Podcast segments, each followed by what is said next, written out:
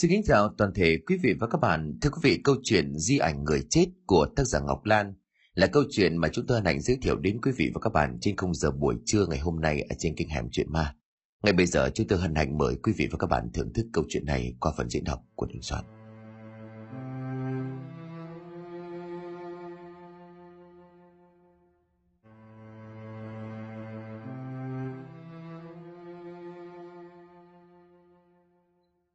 Lần đầu tiên họa sĩ người đính giả tâm võ đặt chân đến vùng đất này. Nơi đó là một ngôi làng nghèo nằm tại một vùng quê hẻo lánh. Từ hương lộ bắt xe ôm vào địa phận này mất gần 45 phút đồng hồ. Họa sĩ tầm võ tiếp tục phải đi bộ tầm nửa tiếng mới đặt chân đến đầu làng. Đập vào mắt của họa sĩ là một khung cảnh rất đối bình dị. Mấy nóc nhà nằm trong một con sóng nhỏ bao quanh là đồng lúa xanh bát ngát con sông hiền hòa quanh năm ẩm ấp cung cấp nước tưới tiêu. Xa xa là bãi ngô và khu nghĩa địa chôn thấy người làng. Vốn dĩ sinh ra và lớn lên trong mảnh đất nội đô ồn ào đầy khói bụi. Tại đây họa sĩ đã tìm thấy một thế giới hoàn toàn khác. Không có tiếng còi xe, không có tiếng cãi vã, không có khói bụi, chỉ có những âm thanh trong lành và tiếng chim hót réo sắt ở gốc cây đa đầu làng. Quanh đi quanh lại bầu trời đã chuyển mây đen từ lúc nào. Buổi sáng tinh mơ trong lành nhanh chóng bị một màu đen kịt bao trùm. Trên tầng không đi đùng những tiếng sấm khô đanh, báo hiệu một cơn mưa rông sắp sửa ập tới. Một hơi ẩm kèm theo là một thứ không gian u ám nhanh chóng chụp lấy cảnh vật và cả xóm nghèo này. Những khóm lau dày trước nhà gầm cơn gió lớn oằn mình xuống, tạo thành những tiếng xào sạc lệch người. Từng luồng gió mang theo cái lạnh nhanh chóng lùa vào qua mấy ô thoáng, và những kẽ hở của bếp làm cho ánh lửa trong lò bập bùng tưởng chừng như là sắp tắt. Sau khi cơn mưa đi qua, họa sĩ tầm võ hỏi thăm gia chủ vừa ghé trú mưa, nhà địa điểm là đồi cao su đến rồi xin phép đi luôn. Họa sĩ như là đứa trẻ lên ba, lần đầu được khám phá thế giới vậy. Chỗ kia là giếng đá cổ, chỗ này là mấy ngôi miếu hoang, chỗ khác lại là một bãi bồi rộng hút tầm mắt – Dòng hai bên đường dẫn vào bãi cao su đều chìm trong một màu đỏ úa, bởi dư âm cơn mưa rông ban nãy vẫn còn động lại. Thầm thú một hồi thì bỗng hỏa sĩ tiến tới bên một cái ao tù. Nước ao đục ngầu lại nhờ nhợ một lớp vắng mỡ màu vàng trên mặt. Xung quanh cây cối rậm rạp um tùm. Bên mé bờ lại có một ngôi miếu nhỏ. Mấy cái chân nhang rụng rời từ lâu chứng tỏ nó đã bị bỏ hoang lâu lắm Ngôi miếu nằm im lìm bên cạnh cây bạch đàn già cỗi với lớp tường bao tiêu đều, ngã đổ làm khung cảnh có phần tang thương. Bóng cây si già rủ xuống che kín gần hết tàn lá mặt trời, làm cho không khí có phần rợn rợn. Họa sĩ tầm võ không muốn nán lại ở nơi này lâu vì cảm giác bức bách ngột ngạt, vô hình đã đen nòi vào tâm trí. Nén một tiếng thở dài sức lại giá vẽ, họa sĩ lại hỏi đường đến lô cao su để tiếp tục hành trình. May mắn thầy nắng đất xua tan phần nào không khí u tịch. Họa sĩ tầm võ ngước nhìn vòng lá đèn thẫm và lắng nghe tiếng nổ lốp bốp của những quả cao su. Ở những quảng lá thưa mặt trời chiếu xuống tạo nên những vùng ánh sáng rẻ quạt. Họa sĩ đứng xứng lại vì một cảnh tượng lạ lùng đang diễn ra trước mắt. Một đứa trẻ khoảng 9 tuổi bị trói vào một gốc cây, đứng vây quanh là bốn năm đứa trẻ cùng tuổi, đang hét hò cái gì đó. Một đứa đứng gần giơ cao con dao nhọn chĩa về thằng bếp bị trói. Thoạt đầu họa sĩ ngỡ đó là một trò nghịch ngợm của bọn trẻ bày ra. Nhưng khi nhìn kỹ gương mặt của đứa bé bị trói, miệng của nó mím chặt, đôi mắt đèn ánh lên giữa tia sáng dữ dội. Anh hiểu không phải là chuyện đùa. Họa sĩ lật đật chạy đến dẫn phát con dao. Một con dao đường đẽo bằng gỗ sự xuất hiện bất ngờ của anh làm cho bọn trẻ sợ hãi chạy tán loạn. Họa sĩ cúi xuống cởi trói cho thằng bé. Các cháu ơi, chơi trò gì vậy? Thằng bé lắc đầu đôi môi vẫn miếm chặt không đáp. Tò mò họa sĩ liền cất tiếng hỏi, cháu tên gì? Thằng bé vẫn giữ một thái độ im lặng. Nhà cháu có ở gần đây không? Thằng bé vẫn im lặng nó đứng tựa vào gốc cây, mái tóc bù xù chiếc áo sườn cụ rách toạc ra nhiều chỗ Chắc là do cuộc vật lộn vừa qua, họa sĩ tầm võ có cảm tưởng như đứa bé đang cố nén những tiếng nức trần dâng lên trong lồng ngực. Anh hiểu rằng có chuyện gì đó không bình thường. anh cầm tay của thằng bé rồi bảo để chú dẫn cháu về nhà nhà cháu có ở gần đây không? Họa sĩ chỉ bức tranh thằng bé liền gật đầu. Nó đi từng bước dè dặt mắt vẫn không rời chiếc bút vẽ trong tay của họa sĩ. Nhà cháu ở gần đây không? Dạ thưa gần đây à đâu nào? Dạ thưa ở kia. Ngôi nhà cuối cùng phải không? Dạ vâng. Họa sĩ hơi mỉm cười vì thằng bé cứ lặp lại dạ thưa dạ thưa, anh bảo. Cháu học lớp mấy? Dạ thưa, cháu không đi học, má cháu tự dạy cho cháu. Họa sĩ không hỏi nữa, trong lòng của anh chợt dấy lên một cảm xúc hỗn độn đan xen. Anh kéo nó ngồi xuống, lấy ra một tờ giấy nhỏ, ngắm nghía gương mặt khôi ngô tuấn tú của nó và bắt đầu vẽ nét bút chì của anh vạch chạch trên tờ giấy trắng. Thằng bé chăm chú nhìn. Gương mặt của thằng bé hiện dần lên trang giấy. Khi anh đưa cho nó bức ký họa, thằng bé liền kinh ngạc thốt lên. Chú cha đống cháu quá. Trên con lộ nhỏ đi về phía ấp đã xuất hiện nhiều bóng người. Đôi người hiếu kỳ đứng lại nghìn cổ nhìn về phía họa sĩ. Họ nói với nhau cái gì đó. Họa sĩ nhìn đồng hồ 11 giờ trưa mặt trời bị che khuất bởi những đám mây trắng xốp, gió bắt đầu mạnh, bụi bọc mù trên con đường lộ dẫn vào trong ấp. Những đám mây đèn không biết từ đâu đã xuất hiện trên bầu trời. Những cánh rừng cao su chung quanh bắt đầu đen thẫm lại. Lá cây rào rào và những hạt mưa đã bắt đầu rơi. Họa sĩ thu nhanh dáng vẽ, không có cách nào khác, anh chạy theo thằng bé về phía mái nhà tôn ở đầu ấp. Thằng bé lúc này tỏ ra nhanh nhẹn lạ nó mở cửa bằng chùm chìa khóa đeo cổ. Đẩy cửa đặt giá vẽ của họa sĩ vào góc nhà, kéo ghế cho họa sĩ ngồi. Nó làm những công việc đó một cách vui sướng và nhanh nhậu. Người mẹ trẻ cũng xuất hiện trên sân chị chạy nghiêng người như để tránh né những hạt mưa xiên qua. Bộ quần áo bảo hộ lao động ướt nước mưa bó sắt vào người, làm lộ ra những đường nét hấp dẫn của cơ thể trẻ trung. Bước vào nhà chỉ đứng sững lại vì ngạc nhiên họa sĩ tầm võ đứng dậy. Xin lỗi chị vì sự đường đột này mưa ập xuống quá nhanh.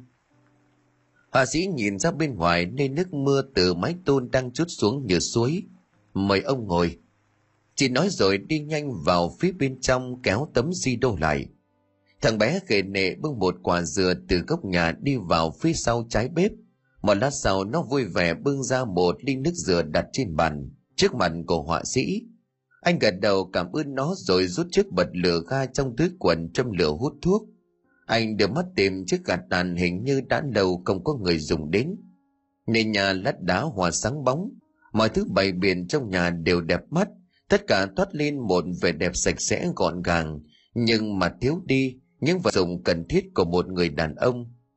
Anh nghe tiếng nước rội rồi tiếng xô chậu lình kình ở phía trong. Anh đoán người đàn bà đang tắm gội quả vậy lát sau chỉ xuất hiện trong bộ quần áo bằng lụa mỏng, với con mắt tinh đời của mình họa sĩ hiểu rằng, người phụ nữ này không phải sinh ra trong một gia đình cạo mù cao su bình thường.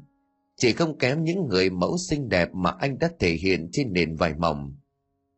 Mưa tạnh rất nhanh như khi nó ập đến, họa sĩ nhìn ra ngoài sân và anh nghe tiếng động cơ xe máy.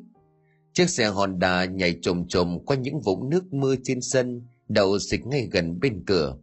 Xin lỗi anh là họa sĩ tầm võ. Vâng ạ. Đồng chí giám đốc nông trường biểu tôi đến đón họa sĩ. Sao anh biết tôi ở đây? Tôi hỏi mấy người trong gấp họ chỉ. Họa sĩ đứng dậy cảm ơn chủ nhà âu yếm xoa đầu của thằng bé. Chiếc xe honda đã phóng ra ngoài lộ, họa sĩ hỏi. Đồng chí làm gì ở nông trường? Dạ tôi phụ trách đồ bảo vệ. Chồng chị ta đi lính chế độ cũ cải tạo phải không? Dạ thưa không. Người lái xe cho xe chạy chậm lại. Chồng chưa cưới của chị ta là một sĩ quan quân ngụy, khét tiếng đã chạy ra nước ngoài. Sao lại chồng chưa cưới? Họ chưa kịp cưới thì cách mạng về, nhưng họ đã có con với nhau. Đứa bé bà nãy mà họa sĩ thấy đó. Ờ tôi hiểu. Hôm sau họa sĩ lại sách giáo vẽ vào rừng cao su. Một cảnh đau lòng diễn ra trước mắt của anh, nhưng lần này họa sĩ không ngạc nhiên thằng bé bị vây ở giữa hệt như là một chú thỏ bị vây giữa vòng tròn của những người đi săn đang hò hét nhảy múa giết chết thằng ác ôn đi giết. Nhìn thấy họa sĩ bọn trẻ không bỏ chạy như lần trước chúng đứng cùng với nhau thủ thế. Ai cho phép các cháu làm như vậy? Hai bàn tay của họa sĩ nắm chặt dòng của anh lạc đi vì giận dữ. Từ dạo đó họa sĩ thường có những cơn giận dữ bất thường, những lúc xúc động hay là tức giận, mặt của anh tái đi, hai hàm răng nghiến chặt đôi mắt chồng thật đáng sợ. Trò chuyện với giám đốc nông trường họa sĩ kể lại những điều mình thấy. Tôi có biết chuyện đó. Giám đốc nông trường trầm ngâm. Hai năm trước bố của cô ấy vốn là thư ký của chủ đồn điền cao su này đã gửi về giấy bảo lãnh để cô qua Pháp. Tôi đã trình bày cụ thể với chính quyền địa phương để tạo điều kiện cho cô ấy đoàn tụ với gia đình. Tôi đang gặp các đồng chí có trách nhiệm nói rõ về trường hợp này. Ý kiến của tôi là được ủng hộ. Khi tôi gọi tin cô ấy lên, báo tin đó cô ấy lắc đầu mới lạ chứ. Thực tình thì tôi đau lòng cho hoàn cảnh cô ấy nhất là đứa con. Anh biết không những chuyện hận thù này phải được giải tỏa. Đất nước mình đã đến lúc cần sự cảm thông hòa hợp. Căn ngăn cảnh tương tự nhưng khó lắm. Cô ấy thích ở lại đây. Họa sĩ hỏi, Ngày từ sau khi giải phóng cô ấy đã đến bàn lãnh đạo của nông trường xin được làm ở đây, làm công nhân mổ cao su. Buổi đầu cô ấy làm công việc cạo mổ này chật vật lắm. Thật lòng tôi cũng thấy thương. Tôi định bố trí cho cô ấy làm ở bộ phận khác. Nhưng mà nhiều người phản đối. Chắc có chuyện uẩn khúc mà cô ấy không muốn nói ra. Nếu cô ấy muốn đi qua bên kia thì cô ấy đã đi rồi. Khi đồn điền cao su này được tiếp quản thì cô ấy đang ở trong Sài Gòn. Sau đó từ Sài Gòn cô ấy về đây, cô ấy làm việc rất chăm chỉ. Và dần dần người ta cũng quen đi. Cuộc sống biết bao nhiêu là chuyện. Trước đây chưa có chuyện gì, nhưng mấy tháng gần đây có lẽ do sự kích động của một vài người lớn, mấy đứa trẻ đã vây giáp thằng bé rất dữ, khổ tâm quá. Sau câu chuyện của giám đốc nông trường họa sĩ tầm võ cố quên đi gương mặt của thằng bé, cậu với đôi mắt đèn thăm thầm của người thiếu phụ mà bây giờ nó đã in sâu trong tâm trí của anh. Anh cố gắng không để đi vào những đường dẫn về ngôi nhà lợp thôn cuối ấp, nơi anh đã trú mưa, đã cảm nhận thấy sự trống vắng của ngôi nhà trong niềm cảm xúc khó tả mà anh đã trải qua trong giây lát. Một buổi chiều anh đang ngồi mải mê với bức tranh vẽ dở, thì có tiếng chân lạo xạo trên đá khô sau lưng, Họa sĩ liền quay lại, anh gặm đôi mắt đen buồn thăm thầm của người thiếu phụ đứng ngay bên cạnh mình. Chị đến đây tìm tôi có việc gì không? Dạ, thưa tôi muốn nhờ anh chút việc. Tôi có thể giúp được gì cho chị? Có lẽ ta về chỗ nhà khách nông trường nói chuyện. Ông sợ liên lụy phải không? Có gì mà liên lụy chứ tôi chẳng sợ gì đâu. Vậy thì mời chị ngồi xuống đây. Mấy từ cuối dòng họa sĩ đã hơi mất tự nhiên Dạ thưa là tôi muốn ông vẽ cho tôi một bức chân dung bao nhiêu phí tôi sẽ chịu. Vẽ chân dung của chị? Dạ không, tôi muốn nhờ ông vẽ chân dung của người đã khuất. Người đã khuất chỉ có thể nói rõ không? Dạ đó là một anh giải phóng bố của cháu bé mà mọi người cứ ngỡ... Nó có phải con chị không? Dạ sao lại thế? Cháu là con tôi tôi đẻ cháu ra. Những giọt nước mắt nóng bỏng trào ra từ đôi mắt đèn ngỡ như giáo hoành của người mẹ trẻ Thực tình tôi chưa hiểu. Dạ có chi mà không hiểu chứ. Hồi chiến tranh tôi đã yêu một anh giải phóng. Đứa con của tôi cũng là con của anh. Anh không trở lại. Tôi đã kể cho những người có trách nhiệm nghe. Nhưng họ không tin. Chỉ vì tôi làm... Họa sĩ có chấn tĩnh lại để hiểu lấy câu chuyện.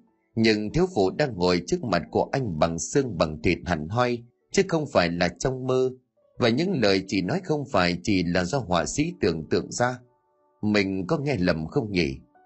Câu chuyện của người thiếu phụ trở lại với con gái, 17 tuổi cái tuổi đẹp nhất trong đời. Cả nhà gọi tên của bé Na thế nhưng mà lúc khai sinh của chị là Thanh Vân. Bố của Thanh Vân là một người Bắc di cư, tốt nghiệp ngành kỹ sư canh nông nhưng mà lại làm thư ký cho hãng cao su BRC.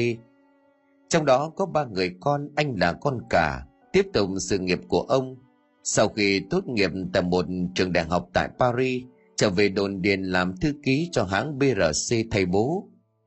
Người bố lúc bấy giờ được ông chủ người Pháp giao cho toàn quyền ở đồn điền cao su này. Đây là một vùng đất tranh chấp. Ở đây có hai chính quyền, ban ngày chính quyền Sài Gòn cũ kiểm soát, còn ban đêm chính quyền cách mạng để làm chủ. Bố Thành vẫn biết điều đó và để cho đồn điền cao su của mình vẫn có thể phát triển trong điều kiện chiến tranh ác liệt. Ông phải sống phân thân, vừa chịu sự kiểm soát của chính quyền Sài Gòn cũ lại vừa giúp cho cách mạng cung cấp thuốc men và các đồ dùng y tế cho quân giải phóng. Thành vận của con gái út được gửi về Sài Gòn học từ năm 14 tuổi. Một năm trước khi Sài Gòn giải phóng, cô nữ sinh trung học Thanh Vân hai lần bị chính quyền ngụy bắt vì tham gia biểu tình chống chiến tranh. Thành Vân được thả ngay vì thế lực của bố. Bố của Thanh Vân chỉ khuyên con cẩn thận chứ không gay gắt, ép buộc từ bỏ những điều mà cô theo đuổi.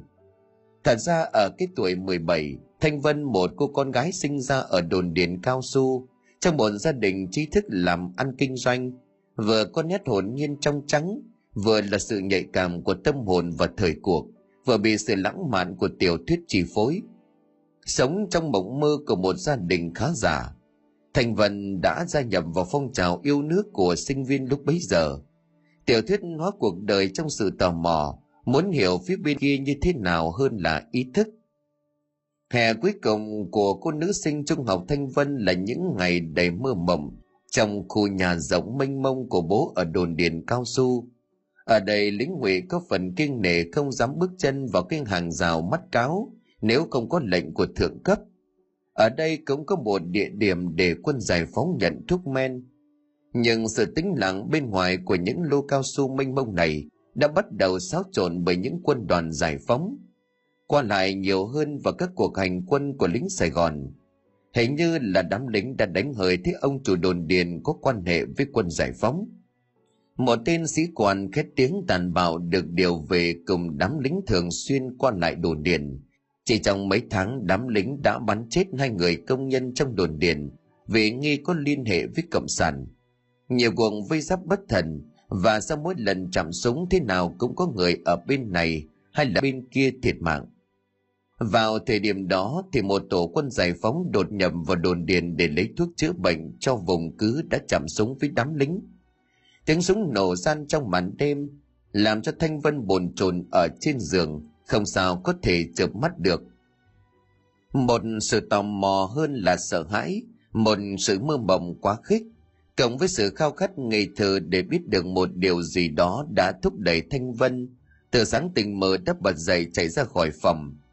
Cô liền chạy về phía sau đỉnh nao lên cái bồn nước nhìn ra bên ngoài, thì đột nhiên thấy một người nằm bất tỉnh ngay sát gần bồn nước. Thanh Vân rón rén đến gần, một người còn trẻ trong bộ quân phục giải phóng. Nhìn có linh cảm đặc biệt người bị thương đột nhiên tỉnh lại, mở to mắt, thoáng sợ hãi quay nhanh đôi mắt rồi định thần lại khi nhìn ra một cô gái đang nhìn mình. Người chiến sĩ cố ngồi dậy nhưng mà không sao ngồi được vì vết thương đã làm cho anh mất đi khá nhiều máu. Anh ra hiệu muốn uống nước, Thanh Vân nhìn quanh rồi cô vụt chạy về phòng của mình. Có một khẩu súng phun nước mà anh cô mang từ Paris về cho cô làm đồ chơi. Thành Vân cố chúi cái nòng súng nhựa vào bình nước lọc hút đến gần nửa lít vào cái bầu mang hình băng đạn của khẩu súng nhựa. Cô nhìn quanh rồi lại rón rén ra ngoài vườn, cố bước thật nhẹ thật êm. Người lính giải phóng nằm bất tỉnh, chắc chắn là anh bị thương trong cuộc chạm súng đêm qua, đã bò từ lô cao su vào đây rồi kiệt sức. Cô chế nòng súng phun nước vào miệng của người lính rồi bóp cỏ. Tia nước phun mạnh vào người lính làm theo bản năng há miệng ra, mặt vẫn còn nhắm nghiền, Người lính tập từng tập nước như là một đứa trẻ sơ sinh hút tia sữa đầu tiên của người mẹ. Một lúc người lính bắt đầu tỉnh dần từ từ mở mắt ra. Người tới thứ hai người lính giải phóng đã đỡ, anh liền nói với cô gái. Cảm ơn cô đã cứu sống tôi, tôi phải đi đây. Lúc nào vết thương lành hẳn tôi sẽ quay trở lại đây tìm cô. Cô là con gái út của ông chủ đồn điền này phải không? Nếu cô là con út thì tin cô là Thanh Vấn. Cô gái chỉ mở to mắt nhìn rồi không nói gì cả. Cải trang là một người cạo mổ, anh đột nhập vào đồn điền, lần theo những lô hàng quen thuộc nơi anh đã qua lại nhiều lần. Anh được biết cô thường ngồi đọc sách gặp một nơi vắng vẻ phía đồn điền, nơi có những lỗ cao su già đã từ lâu người ta bỏ quên. Đó là một buổi chiều nắng vàng rực lên, trong tiếng nổ lúc bốp của những quả cao su tách vỏ. Cương mặt của cô gái tái xanh bất ngờ nhận ra, ôi anh làm cho tôi sợ hết cả hôn. Vân đang đọc sách gì đó. Anh hỏi không đợi cho cô trả lời anh liền tiếp. Tội ác và trừng phạt của đốt phải không? Cô ngạc nhiên nhìn anh, anh hiểu cái nhìn của cô. Cô tưởng những người lính giải phóng chúng tôi mù chữ sao? Tôi nhìn anh gương mặt mà bây giờ khắc hẳn với gương mặt căng thẳng, đau đớn hôm nào, gương mặt ở lứa tuổi học trò của anh. Ở giờ phút ấy chính anh cũng đã quên đi tất cả để lại sống những kỷ niệm của thời sinh viên. Từ ngạc nhiên này cho đến ngạc nhiên khác, và khi anh biết đã là sinh viên năm thứ ba của một trường đại học lớn ở Hà Nội, thì cô đã kêu lên vậy hả? Anh đưa tay bứt một ngọn cỏ đưa lên miệng, cô cúi xuống lấy ngón tay trò vạch mấy chữ vô hình lên bìa của cuốn sách. Nè anh, tôi kể cho anh nghe câu chuyện ngoài đó đi, bà tôi cũng ở ngoài đó mà. Anh nhìn ngấn cổ trắng ngần của cô. Bao giờ thống nhất nếu mà Thuần ưng thì tôi sẽ đưa Thuần ra ngoài đó chơi, tôi sẽ kể cho mẹ tôi nghe. Tiếng rú của đồng cơ sinh nhà binh đã cắt đứt câu chuyện của họ. Trong phút vội vàng anh nắm chặt bàn tay của cô, người cô rung lên một cảm xúc thật khó tả. Họ chia tay nhau. Thành Vân đã sống với nhiều thay đổi trong cuộc đời. Một buổi tối, cái buổi tối trước hôm mà cô lên đường đi Sài Gòn, cách duy nhất để cô thoát khỏi vòng vây của tên sĩ quan, thì có tiếng gõ phòng ngủ. Cô gái biết bọn lính đang về kín đồn điền cho nên không ra mở cửa. Nhưng với linh cảm thuy thúc cô vẫn áp tài đến đỗ quá. Cô nghe tiếng thở gấp gáp và tiếng gọi nhỏ nhỏ. Thanh Vân ơi! Cô mở cửa trong ánh sáng mờ ảo của ngọn đèn ngủ. Cô nhận ra người chiến sĩ giải phóng. Cô kéo anh vào trong phòng và đóng ngay cửa lại. Mấy phút yên lặng chỉ có đôi mắt họ nhìn nhau. Anh làm sao mà vào đây được? Cô gái hỏi nhỏ. Anh vô từ chưa nấp xong bồn nước, không ngờ bọn chúng vây giáp dữ quá. Cô gái muốn kể nhiều chuyện nói nhiều chuyện, nhưng cô biết không thể nói gì lúc này. Còn anh, anh biết đêm này mình phải ở lại đây đợi sáng ra. Lúc lính ngụy rút anh mới trà trộn với những người công nhân cao su, lính mù trở về đơn vị. Cô gái run lên khi biết được rằng đêm nay sẽ giữ anh ở trong phòng để bảo vệ tính mạng cho anh và cho chính cả gia đình cô. Cô run lên một cảm giác khó tả, cái cảm giác đau thắt vì ngượng ngùng, cái cảm giác về sự dự cảm những điều mới lạ. Chưa bao giờ có bởi vì cô chưa bao giờ ở cùng phòng với một người đàn ông. Anh dùng cô đi ngủ cô lại bảo anh đi nằm để cô ngồi thức. Anh bảo rằng vết thương anh đã khỏi hẳn sau gần một tháng nằm viện. Rồi khi có tiếng súng tăng tăng ngoài đồn điện cả ngay im bặt. Bây giờ chỉ có hơi thở nóng hổi của họ tìm nhau. Cô tất cả đèn ngủ khoảng 2 giờ sáng, không kìm được lòng mình cô khẽ gọi anh. Anh lên giường sát bên cô, hơi thở của họ tìm nhau quấn quýt lấy nhau. Anh hôn lên tóc của cô, hôn lên môi của cô. Họ hôn nhau nồng nàn quên đi tất cả, quên đi những đe dọa bên ngoài, quên cả cánh rừng cao su, quên đi mọi thứ trên đời. Cô thức dậy vào lúc tảng sáng sợ hãi khi nhìn thấy một người con trai nằm cạnh mình. Phải một lúc cô mới nhớ lại mọi điều, cô nhảy ra khỏi giường muốn kêu to hét to vì sự phi lý này. Rồi cô gục xuống gối, nước mắt rằn rụa. Khi cô chấn tĩnh lại trở về thực tại, cô liền đi thay bộ quần áo đáng nhàu, trả lại mái tóc rối bù lấy khăn thấm nước lau mặt. Cô uống hết cả cốc nước lọc để trong tủ lạnh để lấy lại bình tĩnh. Cô nhìn người con trai ngủ trên giường gương mặt sạm đen nhưng rạng rỡ hẳn lên, nụ cười phẳng phất ở trên môi. Anh chỉ hơn cô hai tuổi ngủ ngon lành như một đứa trẻ đang nằm trên giường nhà mình. Hơi thở đều và sâu. Cô lại gần đặt tay lên trán của anh. Thật là kỳ, thật là phi lý.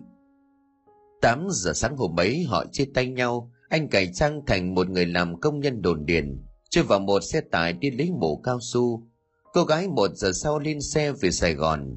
Trước lúc chia tay, anh nói với cô, Sài Gòn sắp giải phóng rồi em bà. Sau ngày đó anh trở lại tìm em, nếu em đồng ý chúng mình sẽ cưới nhau. Nếu anh không trở lại, em chớ có hoài công mà đi tìm. Như vậy có nghĩa là anh đã hy sinh. Họa sĩ tầm võ lắng nghe người thiếu vũ kể. Suốt thời gian đó đôi mắt của anh không rời gương mặt xinh đẹp. Gương mặt lúc sáng bừng lên lúc lại tái đi, cộng những kỷ niệm trong câu chuyện.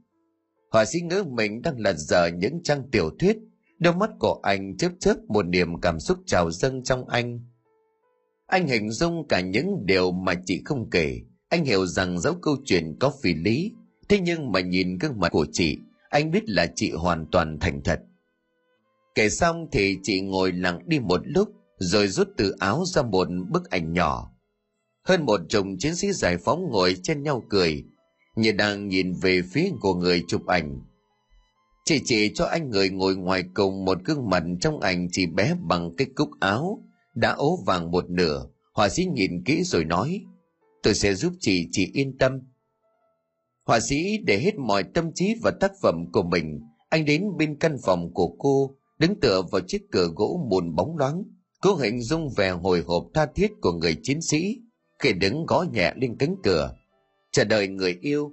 Anh đi lang thang trong rừng cao su, nơi những người chiến sĩ giải phóng một tay ôm vết thương ở bụng, bò bằng hai đầu gối lết qua những lô cao su dài hun hút. Hình dung người chiến sĩ giải phóng sau ngày chiến thắng trở về với người yêu của mình trong bộ quân phục vẫn còn lấm bụi đường, chạy như bay về phía của người thân yêu, hai bàn tay mở rộng. Người thiếu nữ đã chờ đợi cả chục năm trong sự hiểu lầm đau đớn, trong sự im lặng chịu đựng. Chỉ chờ đợi hình ảnh ấy, hình ảnh của người yêu trở về. Họa sĩ tự nhủ. Gần một tháng lao động nghệ thuật say mê, họa sĩ đã hoàn thành bức chân dung, mang bức tranh to gần bằng người thật cho thiếu phụ. Họa sĩ cảm thấy mình như hoàn toàn kiệt sức. Khi tấm vải phủ bên ngoài bức chân dung được mở ra, thiếu phụ đã òa lên khóc, chỉ kéo con đến gần rồi nói, bà con đã về đó, bà con tên là Cân, Mai Ngọc Cân. Thằng bé chớp chớp mắt nhìn gương mặt trẻ trung ngời sáng vào vành mũ tay bèo, nhìn bộ quân phục giải phóng còn in bụi đường, nhìn hai bàn tay răng rộng chờ đón. Nhìn đôi mắt màu nâu trẻ thơ long lanh, người chiến sĩ trong bức tranh như đang chạy ùa về thằng bé, miệng như là kêu lên, con. Chân dung của người chiến sĩ được thể hiện trên nền ánh sáng hình rẻ quạt, chiếu xuống những thân cây cao su. Xa hơn nữa là chân trời cuộn đỏ, vết tích của chiến tranh. Sau khi họa sĩ tầm võ rời đi, hai mẹ con của Thanh Vân bồi ngồi lập một bàn thờ cho chồng, cho cha của mình. Đứng trước tấm di ảnh truyền thần đó, Thanh Vân sụt sùi chấp tay khấn vái. Anh à, vậy là bao lâu nay em mới lại được thi mặt của anh? Con mình đây thằng Hiểu đây, lần đầu tiên nó được thi mặt cha, con mình giống anh như đúc anh à. Hai mẹ con nồm nhào khóc giấm dứt bên bàn thờ, Tấm di ảnh của người chiến sĩ giải phóng lờ mờ sau làn khói nhang. Cho đến đêm hôm đó đang biên man trong giấc ngủ mộng mị, Thành Vân trật bằng hoàng thức giấc vì cảm giác ai đó đang đứng nhìn mình chăm chăm. Theo phản xạ tự nhiên Thanh Vân ngồi bật dậy, đôi mắt đờ đẫn nhìn về bàn thờ của chồng. Anh Cân, anh về với mẹ con em phải không? Nơi góc bàn thờ còn mập mờ ánh đèn dầu, một ngọn gió từ đâu xe sắt thổi đến làm tấm rèm đỏ khẽ bay phất phơ thanh vân trộm ra phía dưới bên bàn thờ khóc giấm dứt liền sau đó vòng vào tay của cô là một âm thanh thoát tục vân ơi, xác anh còn nằm nơi đất lạnh, xin em hãy gọi cho anh ngọc tâm, tiểu đoàn trưởng của anh ngày xưa. Em kêu anh ấy một tuần sau về lại mảnh đồi xưa, đúng 12 giờ trưa gặp một đứa bé thọt chân. Để bà ấy sẽ đưa anh về lại nơi chôn cất anh. Xác anh nằm ngoài cùng ba đồng chí cạnh nhau nữa. Em hãy tìm về làng thượng địa chỉ anh đã ghi sẵn đây rồi. Em đem con về đó, mẹ vẫn còn chờ cháu nội của mẹ đấy vân ú ớ tròn tình bằng hoàng nhận ra là cơn mơ, lồm cồm ngồi dậy vân nén tiếng khóc vào trong lòng rồi chờ ra đốt cho chồng nén nhang bất thình lình, vân giật mình sừng sốt trên bàn thờ, cô lập vội cho chồng từ bao giờ xuất hiện một mảnh giấy trên đó ghi địa chỉ nhà liệt sĩ Mai Ngọc Cân và số điện thoại của ông Tâm, tiểu đoàn trưởng năm nào.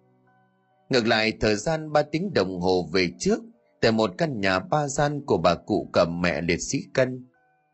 Bà cụ cầm đang nằm im lìm trên giường trần trọc mãi không thể ngủ. Chẳng hiểu sao đêm nay ruột gan của bà nóng như lửa đốt. Đã gần chục năm nay từ khi nhận được giấy báo của con trai lớn. Hầu như đêm nào bà cụ cầm cũng thao thức Bà thức ngóng đợi tin của con trai mình ra sao, xem đã có ai tìm được xác con mình chưa. Bà cụ sợ lúc mệt mỏi thiếp ngủ đi sẽ chẳng thể tỉnh giấc. Đang miên man trong dòng suy nghĩ quanh quần thì bất chợt một con đom đóm rất to bay vào nhà. Con đom đóm bay quanh bàn thờ ba vòng rồi bay đến đỉnh màn của cụ. Nhìn linh tính mách bảo bà cụ ngồi bật dậy đưa tay rồi đầm bẩm khấn. Cần ơi, con về với mẹ đúng không con? Nếu đúng thì xin con đậu lên tay của mẹ đây. Lạ thay lời khấn vừa xong con đom đóm bay vồn xuống đầu trên tay của cụ. Cô cầm khóc giống lên. Nỗi nhớ còn bao nhiêu năm cứ như vậy trào ra qua đôi mắt sạm gầy. Đang trong cơn xúc động thì con đom đóm bay vụt ra ngoài. Liền sau đó có tiếng nói nhẹ nhàng như gió thoảng qua tai. Nhưng bà cụ nhận ra ngay đó là thằng cân con của mình. Bà cụ đã đẫn hấp thấp mở cổng thì nhận ra đúng là thằng cân trong bộ quần áo giải phóng. Vài khoác ba lô đầu đội mũ tay bèo. Bà cụ vui mừng ứa hai hàng nước mắt rồi giả bộ giận dỗi. Tiền sư cha nhà anh, anh đi đâu để mẹ đợi lâu như vậy? Sao lại lạnh cóng thế này vào nhà đi? Cần theo mẹ vào nhà vừa ngồi xuống trước gỗ thì lại nói Mẹ ơi, con đói lắm, mẹ có cơm nguội cho con ăn không? Chục năm nay con nhịn đói rồi. Bà cụ cầm nhìn con xanh như tàu lá chuối thương cảm rồi lắp bắp. Có, có cơm tám với lại cá rô kho khế đúng món con thích. Ngồi đây mẹ đi lấy cho. Nói rồi bà cụ lục tùng trở ra bếp bê lên một nồi gang với đĩa cá rô. Là thầy cân chỉ dùng tay trần bốc cơm trắng cho vòng hỏng, mà tuyệt nhiên không động gì đến đĩa cá.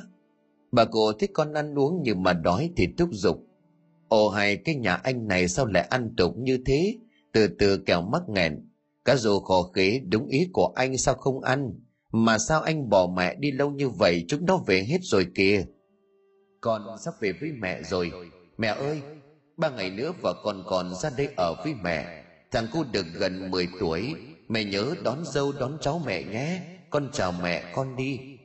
Nói rồi mặc cho bà cụ cầm đứng chết chân, cân lầm lỗi bỏ ra ngoài cổng và mất rằng ở rằng trên đầu làng. Bà cụ cầm mũ ớ kêu gào rồi bật dậy, hái hồng nhận ra mình vừa nằm mơ. Toàn thân của bà rụng rời nước mắt rời lạ chã, nhanh chân tiến lại bàn thờ để thắp nhang, cầu xin hồng ơn của tổ tiên phù hộ cho sớm tìm được hài cốt của con mình. Sáng hôm sau bà cụ cầm gọi vợ chồng của người con thứ hai đang sống gần nhà ông bà Kha sang để kể lại giấc mơ đó. Cả nhà cùng hồi hộp chờ đợi. Và đúng như lời báo mộng ba ngày sau, cả nhà đang ra ngóng vào trông thì hai mẹ con của Thanh Vân tìm về. Vừa thấy đứa cháu nội bà cụ cầm đã khóc vắng lên vì thằng bé giống như là con trai bà hay giọt nước. Đến lúc mà Thanh Vân đưa ra tấm di ảnh được họa sĩ tầm võ họa trong bức hình truyền thần, thì cả nhà cùng ôm nhau mà khóc. Ngày hôm đó, gia đình của bà vui như có hội, cả nhà cống lễ bái gia tiên để ra mắt con dâu và cháu nội. Và cùng chờ đợi tin tức của ông Ngọc Tâm báo về, sau khi nghe Thanh Vân kể lời căn dặn. Bắn đi một tuần sau, tay lái xe ôm dừng lại rồi bảo, đến nơi rồi mời hai anh xuống xe. Ông Kha giật mình thầm nhủ, có một mình mình sao hắn lại bảo hai anh xuống xe, chả nhẽ em... Trong khi ông Kha cẩn thận xem lại túi du lịch đeo trước ngực, thì người lái xe ôm bảo, cho em xin cái mũ bảo hiểm cẩn trọng hai anh nhé, vào lấy vé giường nằm mà đi cho an toàn anh ba ạ.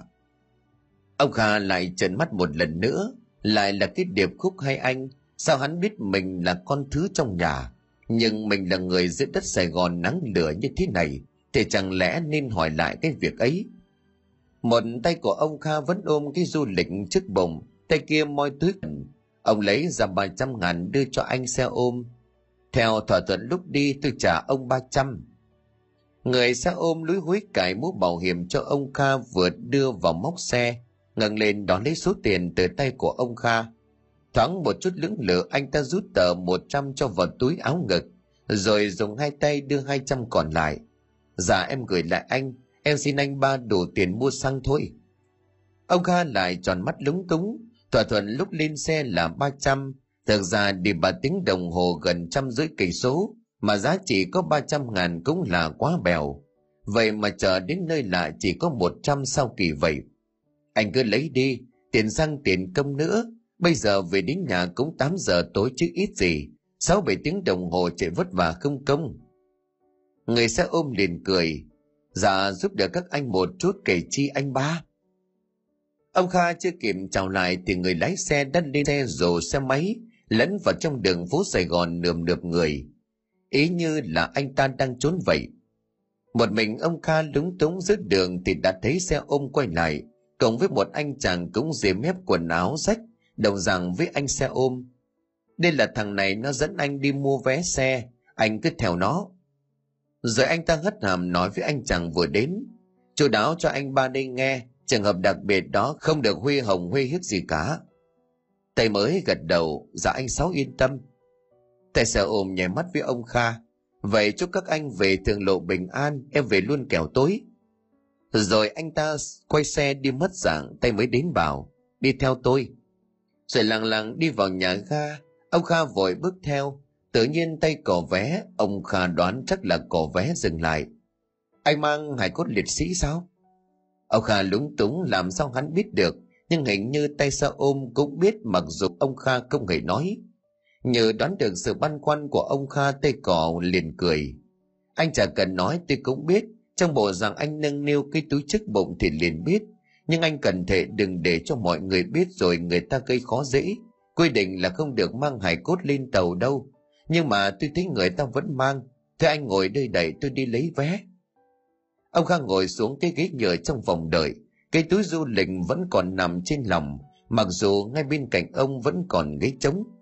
Anh Cân nơi cố lên nhé, hai ngày nữa sẽ về đến nhà, hai ngày nữa anh sẽ được gặp mẹ gặp vợ con của anh. Anh có biết không bố mong có ngày đón anh về đến tận khi nhắm mắt vẫn còn khắc khoải. Mẹ mòn mỏi hơn chục năm nay ngóng tin anh, từ lúc anh vào chiến trường, và con của anh cũng đang đợi anh ngoài đó. Bây giờ mẹ yếu lắm lại bệt ốm mấy năm nay. Trước khi em đi vào đón anh mẹ còn cố gượng dạy bảo. Mày cố đón mày về cho tao yên lòng mà đi nhanh lên, kẻo ta không kịp đợi. Ông Hà cứ nhớ lại hình ảnh của mẹ già tay run rẩy tháo cúc bấm ở cái gối đầu, đã cố lấy ra từ ruột gối một bọc bằng vải nâu. Bà cụ cầm mở gói trong túi là cái túi vải. Trong túi vải có một cái túi ni lông những tờ tiền 10 ngàn 20 ngàn được xếp gọn ghẽ, bà cụ cầm thiều thảo. Con cầm lấy để tàu xe đưa anh con về, mẹ chỉ có bằng này.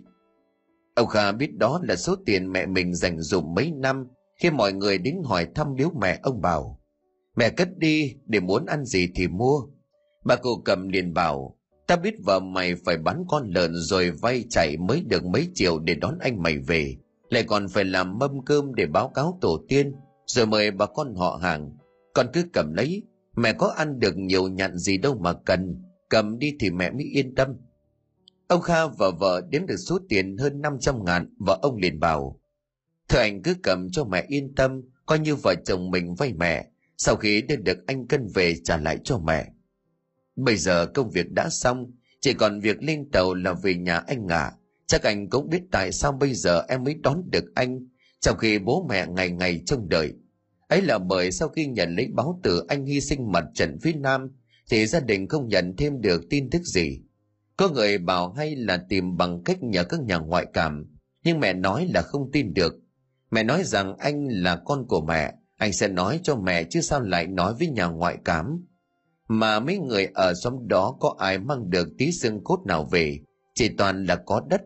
Rồi từ kháo nhau là gần năm chục năm rồi, thành đất hết cả bạc bẽo đến vậy ư máu trao huyết mẹ sinh dưỡng rồi công lao nuôi nấng chưa đầy chục năm bà đã thành đất hết mãi đến tuần trước tay cờ vé đã quay trở lại với tấm vé trên tay anh ta hồ hởi đây là vé của anh giường nằm có điều hòa toa số 5 số giường ghi ở trên vé tiền mua vé là một triệu hai ông khai nhìn tấm vé mà đọc số tiền ghi trên vé đúng là một triệu hai trăm ngàn ông nói Vâng, một triệu hai với lại với công của anh mua vé cho tôi là bao nhiêu ạ? À?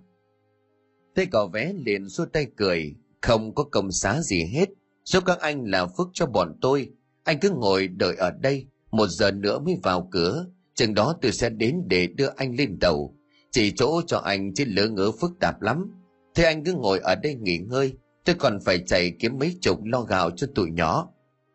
Ôi chao, người trong này nghĩa khí thật Họ đoán biết ông đưa liệt sĩ về quê cho nên giúp đỡ tận tình. Tự nhiên thấy cái dáng tất tươi, cái giọng nói của anh xe ôm và tay cổ qué, bây giờ trở nên thân thương, dù không nhớ mặt vì ông Kha chưa kịp nhìn kỹ khuôn mặt của hai người. Ở đời có những con người, những sự việc chỉ gặp một lần mà không thể quên, nhưng hay là mình bị lừa? Cái ý nghĩ ấy bất chợt làm cho ông đứng dậy, ông vừa đứng lên thì bỗng hốt hoảng, bởi cái dây đeo đã bị đứt, cái túi du lịch trao đi. Ông Kha vội ôm chặt lấy cái túi, may quá cái túi chưa bị sơi. Sao vậy anh? Sao lại vậy anh? Cái túi du lịch vừa mưa hôm qua lúc trước lên xe ôm ông còn cẩn thận xem xét kỹ từng đường chỉ. Vậy mà bây giờ lại đứt quai mà có nặng nề gì, chỉ một ít xương xuất lại với vài cân chè chống thấm. Cộng đừng giam sáu cân mà sao quay túi vẫn đứt. Ông Kha nhớ lại lúc tìm thấy anh Cân, đào mấy lớp đất cứng có lẽ thời gian nên đất cứng như là bị nền. Một hình hài trong lớp nì lồng khô mục, đất và mùn, một mảnh sọ một ít xương ống, mấy màu vụn xương. Ông Kha và ông Tâm tiểu đoàn trưởng của cân năm nào, cộng hai người dân xóm gạt từng lớp đất, nhặt bòn từng màu xương nhỏ. Bất ngờ ông Kha còn tìm thấy một mảnh vàng nhỏ, mảnh vàng ở cái răng bịt vàng của anh Cân. Không phải nghi ngờ gì ngoài cái lọ penicillin, có mảnh giấy nhỏ đã úa xám xỉn trên đó, vẫn còn nhìn rõ dòng chữ bằng bút bi, Mai Văn Cân, quê quán ở Nam Định.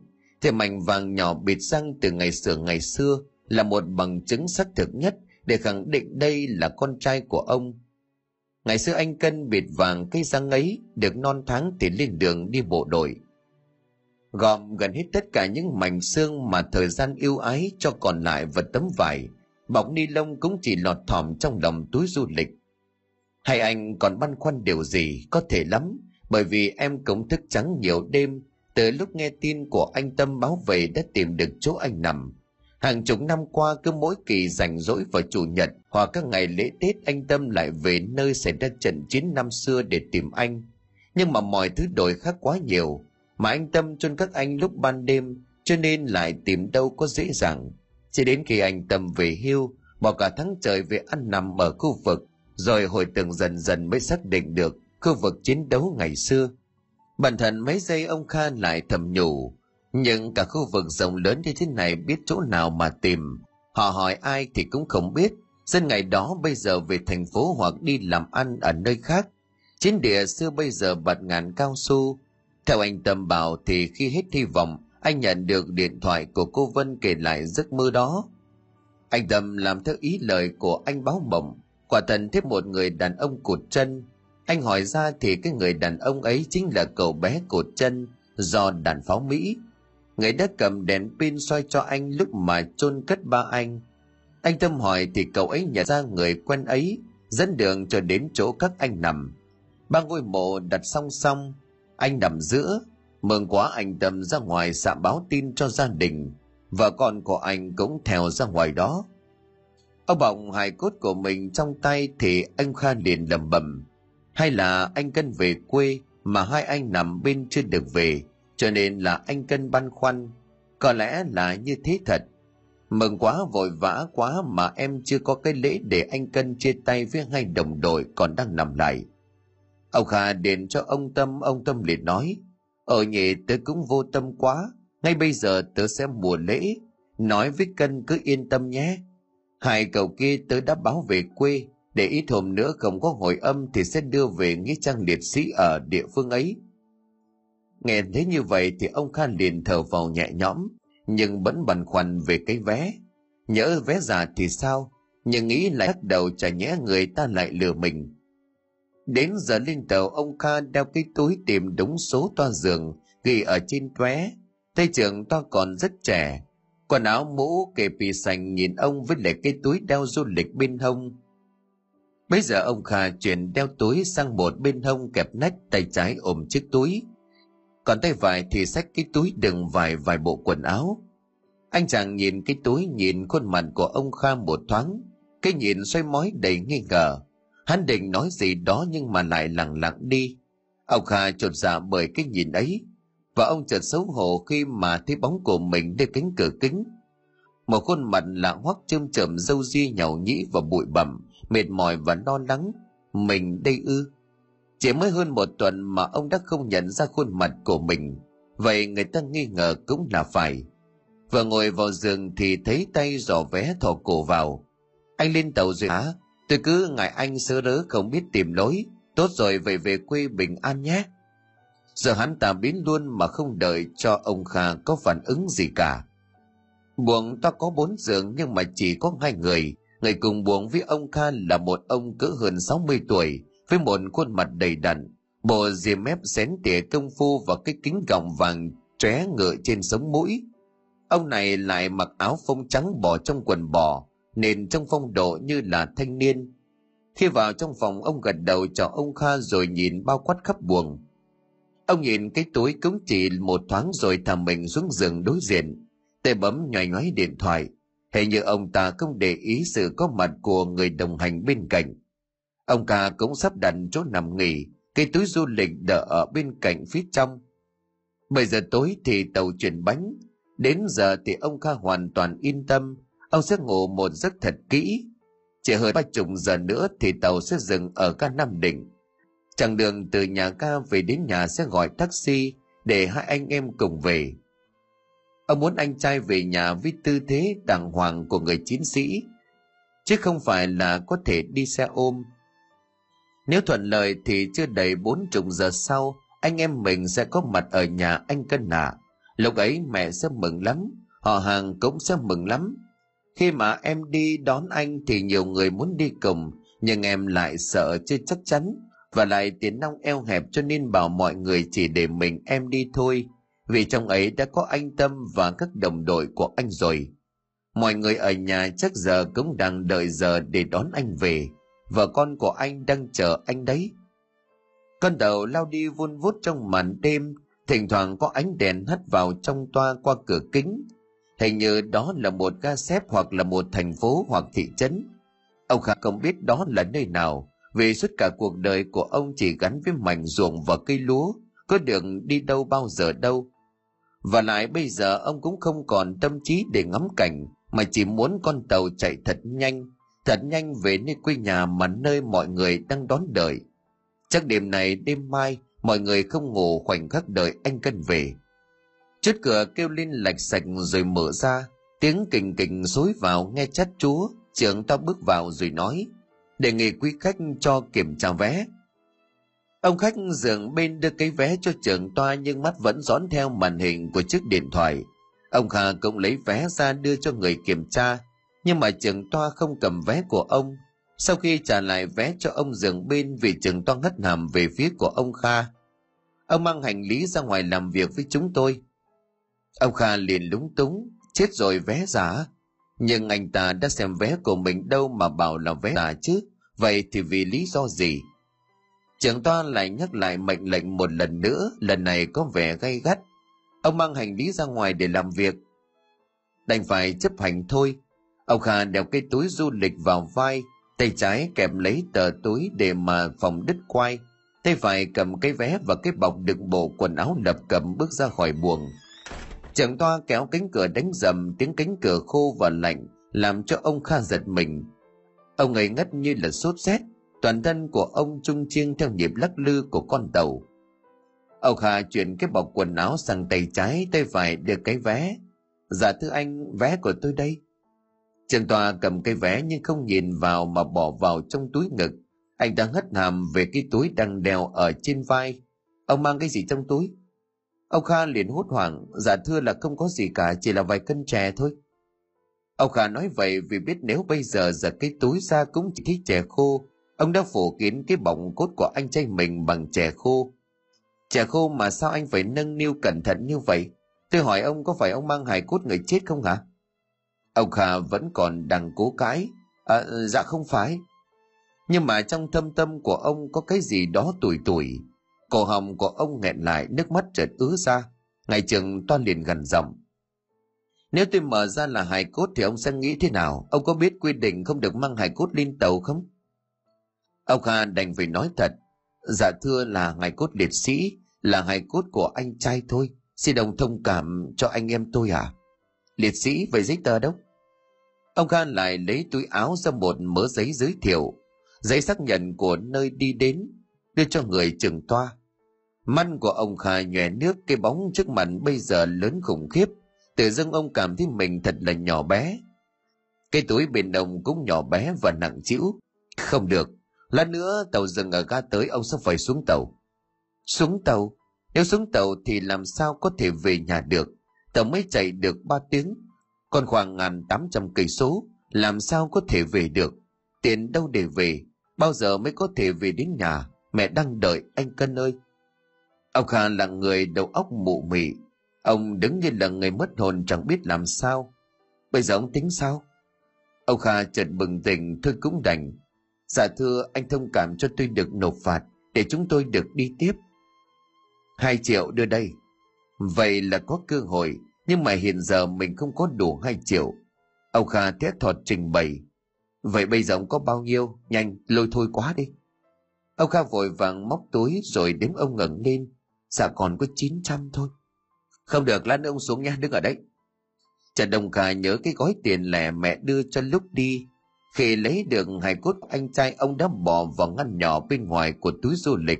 Ông muốn anh trai của mình được gần với hơi ấm của mẹ già, đang đọng trong cái gói tiền lẻ ấy. Ông Kha liền vội vàng móc ra. Dạ đây 520 nữa, toàn tiền lẻ mẹ tôi đưa cho tôi để đón anh trai. Vậy là giảm một triệu tư. Thì cũng được, đưa đây. Rồi vào trong buồng đi, đừng để ai biết nghe chưa, biết là chết đấy. Trưởng toa cầm hai mớ tiền nhét vào túi quần rồi thông thả bỏ đi. Ông Kha mở cái túi vào trong giường. Khép cửa thắt đèn xong, ông ngồi bó gối đặt cái túi bên cạnh. Nhìn sang ông khách vẫn còn đang nằm ngửa, tay vẫn còn giờ trên cái mặt sáng xanh của điện thoại. Anh Cân, đêm ấy em mới có 15 tuổi lắng nhắng theo bám anh lên huyện tập trung giáo quân. Rồi anh đi cho đến tận bây giờ. Ngày xưa ấy em đừng đọc thư anh viết về cho bố mẹ kể về chặng đường hành quân gian khổ bí mật luôn dừng chịu bao nhiêu vất vả. Sao lại khổ với anh? Cũng tại em bệnh tật từ nhỏ, chỉ biết dùng vườn chăm sóc bố mẹ già yếu. Làm nghĩa vụ với họ hàng cho nên kinh tế khó khăn. Chẳng đường như nhà khác có điều kiện thuê hẳn cả chuyến ô tô để đưa anh đi về đàng hoàng. Anh hãy tha lỗi cho em. Ông Kha ngồi bứt rất khóc thầm, hình như có tiếng suyệt soạt làm cho người bên giường để ý. Ông ta nhìn sang bên ông Kha bó gối trong đêm. Cái nhìn thoáng qua rồi người đồng hành thở dài, lại chăm chú nhìn vào màn hình điện thoại đang sáng xanh trước mặt.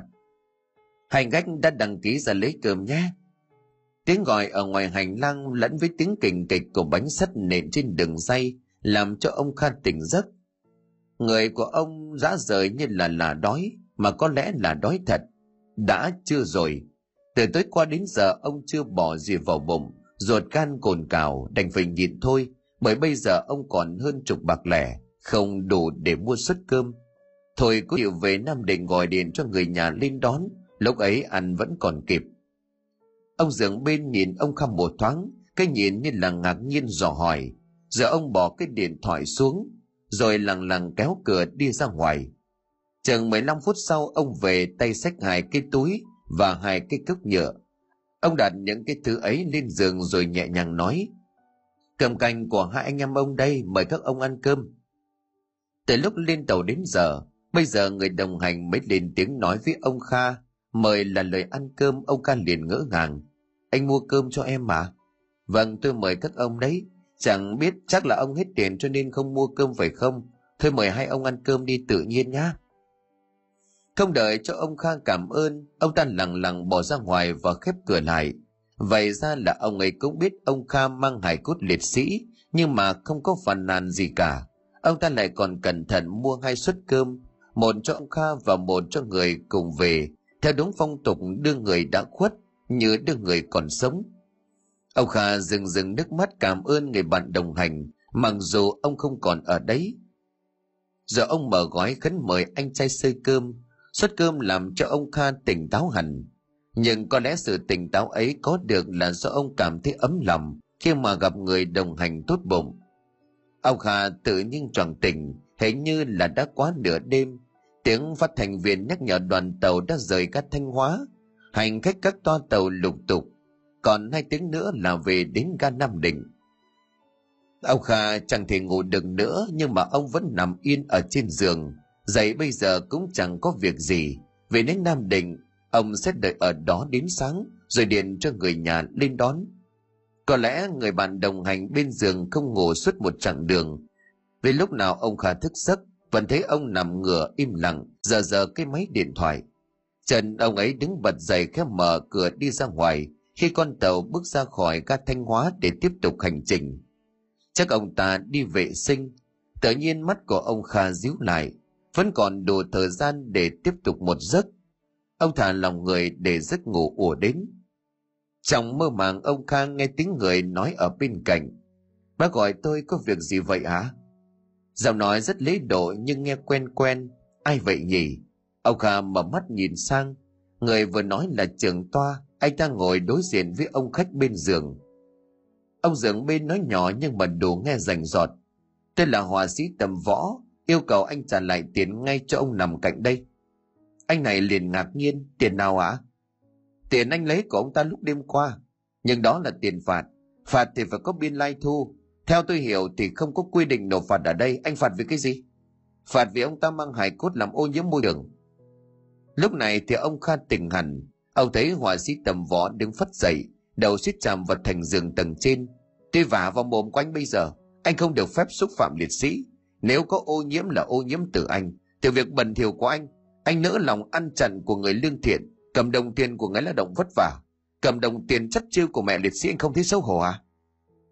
Trường tòa vẫn còn vớt vát, nhưng quy định là, anh thích lôi quy định với tôi sao? Vì không biết quy định vì hoàn cảnh mà người ta sai. Anh còn lợi dụng hoàn cảnh khi mà người ta sai để bắt chẹt, để làm bậy. Tôi chỉ nói anh như vậy thôi, cần thiết tôi sẽ nói chỗ khác. Năm phút nữa anh phải đem tiền đến đây để trả. Tôi đã ghi âm ghi hình hết cuộc mà cả bắt chẹt của anh đêm qua anh có cần tôi cho xem lại không? Trường Toàn nói giọng đầy run rẩy. Cháu xin bác, cháu sẽ lại trả lại tiền ngay. Xin bác đừng làm to cái chuyện này. Họa sĩ tầm võ nghiêm khắc. Thế được rồi, làm ngay đi. Đợi cho trường toan ra ngoài, họa sĩ tầm võ đóng cửa buồng và nằm xuống bên giường, lại tiếp tục với cái điện thoại như không có chuyện gì xảy ra. Một lát sau, cửa buồng lại lạch cạch mở anh trường toan đến lay vai của ông kha. Bác gì ơi, cháu gửi lại bác cho cháu xin lỗi. Ông Kha ngồi dậy đỡ số tiền còn nguyên vẹn đến cả 900 ngàn tiền chắn và hơn 500 ngàn tiền lẻ ông liền dưng dưng. Cảm ơn bác, cảm ơn trưởng toa. Họa sĩ tầm võ không nói gì trưởng toa liền lắp bắp. Dạ không có gì, không có gì. Rồi anh ta đóng cánh cửa lại và đi như là trốn chạy. Tầng ngầm chạy vào gan Nam Định ông Kha chuẩn bị xuống. Ông khoác cái túi du lịch đằng trước, một tay đỡ túi đến bên ông bạn đồng hành Họa sĩ tầm võ cũng đã đứng dậy bỏ điện thoại vào túi. Ông Kha lúng búng. Xin cảm ơn anh, may nhờ có anh. Họa sĩ tầm võ vỗ vào vai của ông Kha. Chưa về an toàn nhé, nhưng cũng rút kinh nghiệm làm đúng quy định. Đáng lẽ địa phương phải hỗ trợ kinh phí để đưa liệt sĩ về. Dạ thưa anh cũng có hỗ trợ nhưng phải đưa liệt sĩ về người ta mới hỗ trợ. Người ta muốn chắc ăn chứ không chịu ứng trước.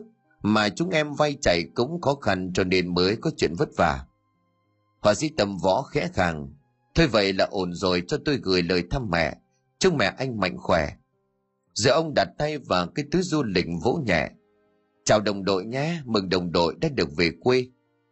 Ông Kha tiếp mắt của họa sĩ tầm võ dưng dưng. Ông không ngờ rằng liệt sĩ đó lại chính là người mà ông đã từng phát họa chân dung không lâu cho Thanh Vân. Ông Kha liền dưng dưng. Em chào anh, chúc em về. Giờ ông Kha vội vàng xuống tàu, 5 giờ sáng ông Kha về đến nhà bà cụ cầm mẹ con Thanh Vân và mọi người vẫn thức cả đêm để đón đợi. Lệ bệt mấy năm trời trên giường mà bây giờ tự nhiên bà cụ cầm vùng dậy, lảo đảo bước xuống đất chạy về phía con. Mọi người vội xuống lại đỡ, bà cụ cầm nhào ra ôm lấy cái túi. Con đã về đây hả? Ông ơi, con nó đã về. Con nó về, thằng cân nhà tôi về rồi bà con. Mắt của bà cụ nhòe nước rồi bà cụ móm mém, nét cười như là xóa đi những nếp nhăn đã hơn chục năm, hằn sâu trên khuôn mặt. Anh ơi, anh về với mẹ con em đi phải không? Thanh vân và con ôm chầm lấy đám cốt rồi khóc sụt sịt. Sau lễ truy điệu trang nghiêm tại nghĩa trang liệt sĩ quê nhà, ông khả dưng dưng đọc lời cảm tưởng. Ông bày tỏ niềm vui gia đình và cảm ơn tất cả mọi người đã giúp đỡ đưa anh trai là liệt sĩ mai văn cân về quê hương. Ông khả không thể kể tên tất cả mọi người vì đến bây giờ cũng không biết tên những người đã đồng hành suốt chặng đường hơn hai ngàn cây số. Tình đồng đội, tình đồng bào không thể kể hết, nhưng mà những con người mà ông đã gặp mãi là những tấm gương để ông cảm phục và nhớ ơn suốt đời. Khi mà ông Kha vừa đọc xong thì bắt thương phần mộ liệt sĩ Mai Văn Cân cháy bùng lên, ngọn lửa như là gieo vui như là đồng tình, mọi người liền trầm trồ nói, hương đã hóa, điềm lành.